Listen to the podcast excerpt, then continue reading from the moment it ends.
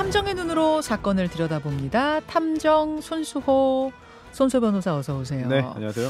오늘 다룰 사건 마약 얘기라고요. 네, 마약왕 전 세계.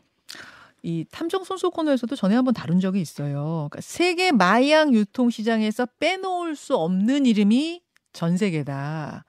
한국인 3명을 살해한 혐의로 필리핀에 붙잡혀 있는 박광렬이란 사람이 바로 그 마약 세계에서 전 세계로 통하는 그 사람이다. 네. 여기까지는 우리가 전해드린 적이 있어요. 그게 벌써 3년 지났더라고요. 아 그래요? 네, 2020년 11월에 예. 박광렬 사탕수수밭 살인 사건의 전말이라는 제목으로 음, 어, 일명 전 세계로 불리는 마약왕 박광렬 이야기를 다룬 적이 있습니다. 네. 그런데 바로 그 박광렬이 다시 또 주목받고 있어요. 며칠 전에 JTBC 인터뷰에 나오면서부터예요. 그렇습니다. 네, 감옥에 있는 박광렬 인터뷰가 방송된 건데요. 네. 몇 가지 새로운 내용으로 큰 관심을 불러일으켰습니다. 음, 3년 3년 전 이 코너에서는요 살인 그리고 탈옥 위주로 말씀을 드렸고요. 네. 오늘은 마약 유통 관련 내용을 정리하겠습니다. 자, 전 세계라고 전 세계는 별명이에요, 여러분. 그러니까 마약 그 세계에서는 본명으로 부르지 않고 그 이름을 부른데 뭐 가오리면 가오리, 오징어면 오징어 이런 식으로. 근데 이제 이 사람은 전 세계라고 불렸던 건데 이 박광렬 전 세계가 필리핀 감옥에 갇히게 된 이유. 그건 이제 한국인 살해 혐의잖아요. 마약이 네네. 아니라. 거기서부터 한번 설명을 좀 풀어가 볼까요? 네, 사건의 시작은 2016년 벌어진 필리핀 사탕수수밭 살인 사건입니다. 네. 어, 필리핀 수도 마닐라 어, 북쪽의 사탕수수밭에서 4, 50대 남녀 3명이 숨진 채 발견됐어요. 음. 어, 이들은 한국에서 200여 명을 상대로 무려 138억 원 규모의 유사수신 사기 범죄를 벌이고 필리핀으로 도주한 상태였습니다. 예. 거액을 가지고 필리핀으로 도주했는데 네, 숨진 채 발견이 된 거예요. 그렇습니다. 박광렬이 이들에게 한 빌라를 은신처로 제공했거든요. 네. 그리고 이들은 그곳에서 함께 지내면서 박광렬의 카지노 사업에 거액을 투자했습니다. 음. 범죄 수익을 가지고 있었으니까요. 그렇죠. 그런데 박광렬은요, 이러한 투자 수익을 나눠주지 않으려고 김춘수라는 사람과 함께 이들을 납치해서 사탕수수 밭에서 살해한 거죠. 네. 근데 범인은 곧바로 밝혀졌어요. 네, 현장에서 지문도 발견됐고요. 범행 후에 한국으로 돌아온 김춘수가 먼저 잡혔습니다. 어, 그리고 이어서 박광렬도요, 마닐라의 한 콘도에서 체포되면서 사건의 진상이 드러났는데, 네. 하지만 한국 인도 절차가 진행되는 도중에 필리핀 이민국 외국인 보호소에 구금되어 있던 박광렬이 도주했습니다. 네. 그때 도주 방법이 확인되지 않았던 네. 게 기억이 나요. 그렇습니다. 네. 경찰이나 공무원을 매수해서 도주했을 것으로 추정을 하고 있지만 음. 정확히 밝혀지지 않았거든요. 그렇죠, 그렇죠. 어, 그 후에 두 달 만에 필리핀 북부의 한 아파트에서 다시 붙잡혔어요. 네.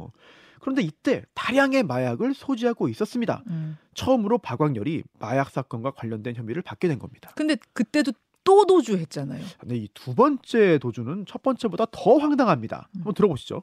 법원에서 재판을 받았습니다. 그리고 구속돼 있었기 때문에 구치소로 돌아가야 되잖아요. 네. 그 돌아가는 길에 박광렬의 현지인 여자친구가 이 호송 경찰들에게 이렇게 말을 해요. 아 식사 대접 좀 해주겠다. 아. 밥 먹자.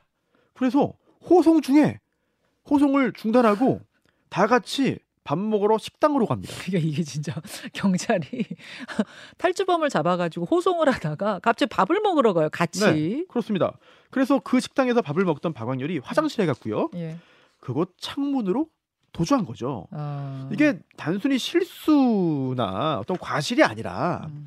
부패로 인한 봐주기 아니냐. 그랬을 가능성이 커요. 네, 음. 하지만 현지에서는 뭐 이 일도 그냥 흐지부지 되고 말았습니다. 맞아요, 맞아요. 그리고 그렇게 두 번째 도주를 하고 1년쯤 지나서 박광렬이 다시 네네. 주목을 받게 되죠. 그렇습니다. 아, 이때 마약왕 전 세계라는 이 별명, 이 이름이 등장했는데요. 음. 당시 마약이 우리나라에 빠르게 퍼지고요. 또 예. 특히 텔레그램을 비롯한 그 SNS를 이용한 아, 신종 마약 유통이 사회적 문제로 크게 떠오르기 시작했습니다. 예. 그런데 그때 우리나라에서 붙잡힌 여러 그 마약 판매상들 어, 이들이 어떤 한 조직으로부터 마약을 공급받는 것으로 확인된 거예요. 음. 바로 그 조직의 리더가 전 세계였고 그 전 세계가 바로 박광렬이었던 거죠. 그렇죠, 그렇죠.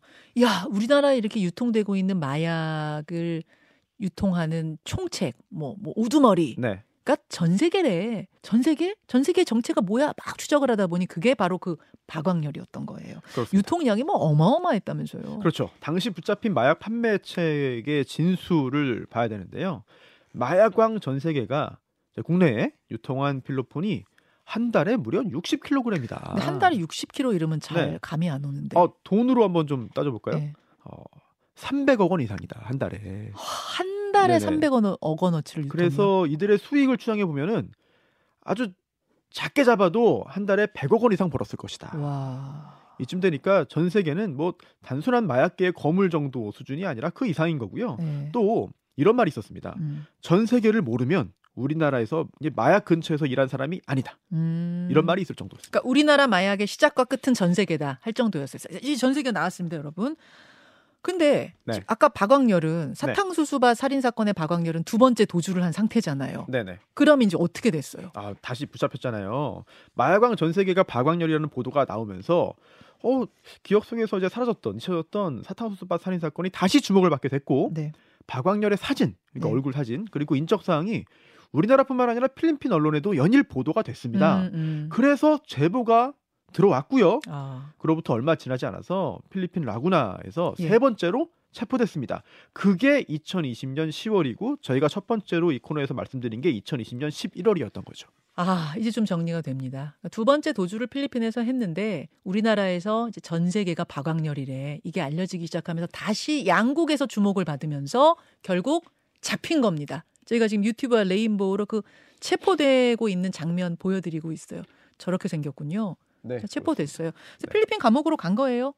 네, 그렇습니다. 예. 어, 세 명이나 살해했고 또 두 번이나 탈옥했고 또 엄청난 양의 마약까지 유통했으니까 필리핀에서도 특별 관리 대상이었거든요. 예, 예. 체포 직후부터 수도권의 경찰 특수부서에 구금됐고요. 또 매수를 통한 도주 가능성도 차단했습니다. 음.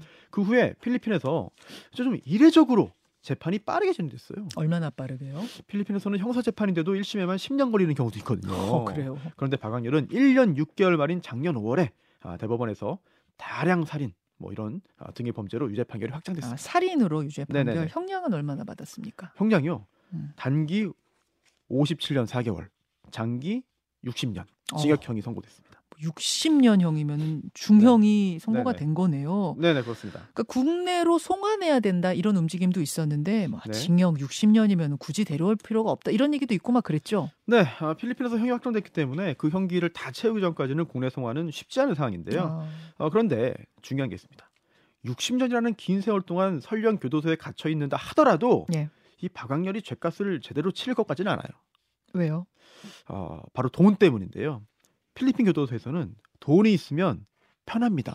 어, 돈만 내면 개인실을 사용할 수 있고요. 교도소에서요? 네, 휴대폰도 자유롭게 사용할 수 있고 어. 심지어 테니스를 즐기면서 VIP 대접을 받을 수 있습니다. 아, 그러니까 거주지가 감옥인데 교도소인데도 그렇게 호화 생활이 가능하다는 거예요? 그렇죠. 그리고 더 큰 문제가 있어요. 음. 이게 뭐냐면 감옥에 있으면서 계속해서 지금도 한국으로 마약을 팔고 있습니다. 바로 요기 요점입니다. 요점 때문에 우리가 이번에 다시 이 박광렬 이야기를 꺼내게 된 건데 어, 핸드폰도 사용할 수 있고 뭐 테니스 칠 수 있고 이게 합법적인 게 아니라 그러니까 불법적으로 돈을 먹여서 이런 일을 할 수 있다는 거잖아요. 필리핀 그렇죠. 감옥에서는 네, 그렇습니다.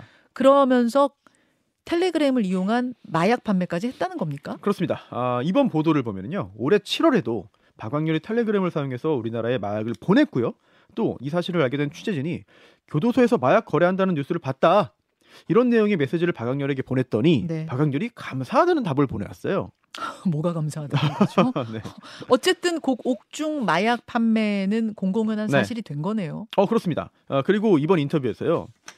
한국에 전화 한 통이면 내일 모레 마약이 어디로 들어가고 어디로 나오는지 나는 다 알 수 있다.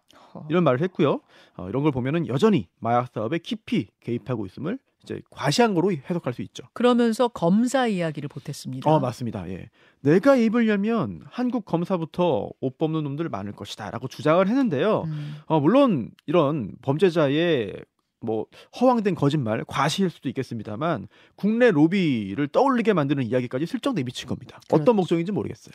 그래서 아니 필리핀에 뭐 징역 60년형이니까 그냥 네. 두자가 아니라 네. 이렇게 되면 우리도 뭔가 조치를 해야 되는 거 아니야라는 네. 얘기가 나오기 시작했죠. 그래서 한국으로 데려와서 우리가 처벌해야 되는 거 아니냐라는 목소리가 다시 이제 높아지고 있는데 예. 하지만 말씀드렸듯이 필리핀에서 징역 60년이 확정됐잖아요. 네. 장기 60년. 그래서 그 수감 생활 끝나야 데려올 수 있습니다. 음. 그러, 뭐 하지만 한편으로는요. 어, 다른 견해도 있어요. 아 우리나라 마약 범죄와 지금 현재 관련되어 있는 거기 때문에 송환 시도 해볼 만하다.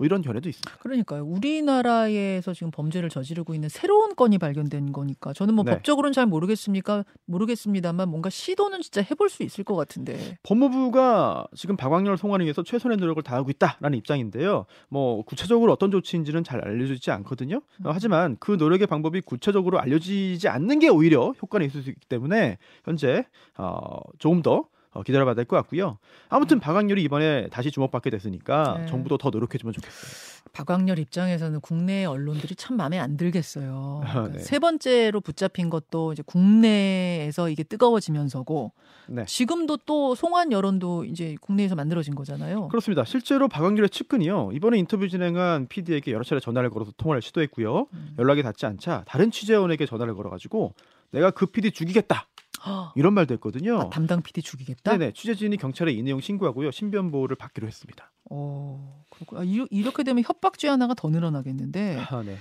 그나저나 3년 전에는 네. 이제 한국인 살해 혐의였는데 지금은 마약왕으로 더 유명해진 그 박광렬 전 네. 세계 네네. 언제부터 마약 거래를 어떻게 시작한 겁니까? 아, 이 이야기를 오늘 드리고 이제 마무리해야 될 것 같은데 동남아에서 대규모 마약 유통 조직을 운영하는 한국인 마약왕 세 명이 있었습니다. 세 명이나 더 있습니다. 네, 세 명이나 있었습니다. 음, 첫 번째 사라김이라는 닉네임으로 알려진 동남아 마약왕 김 씨. 음, 그리고 탈북 마약왕으로 불리던 최 씨. 음. 그리고 세 번째가 전 세계로 알려졌던 박광렬입니다. 아 그럼 사라김 탈북 마약왕 전 세계 그렇습니다. 이렇게 세 사람. 네. 음. 그런데 이 사라김의 주장에 따르면요. 네.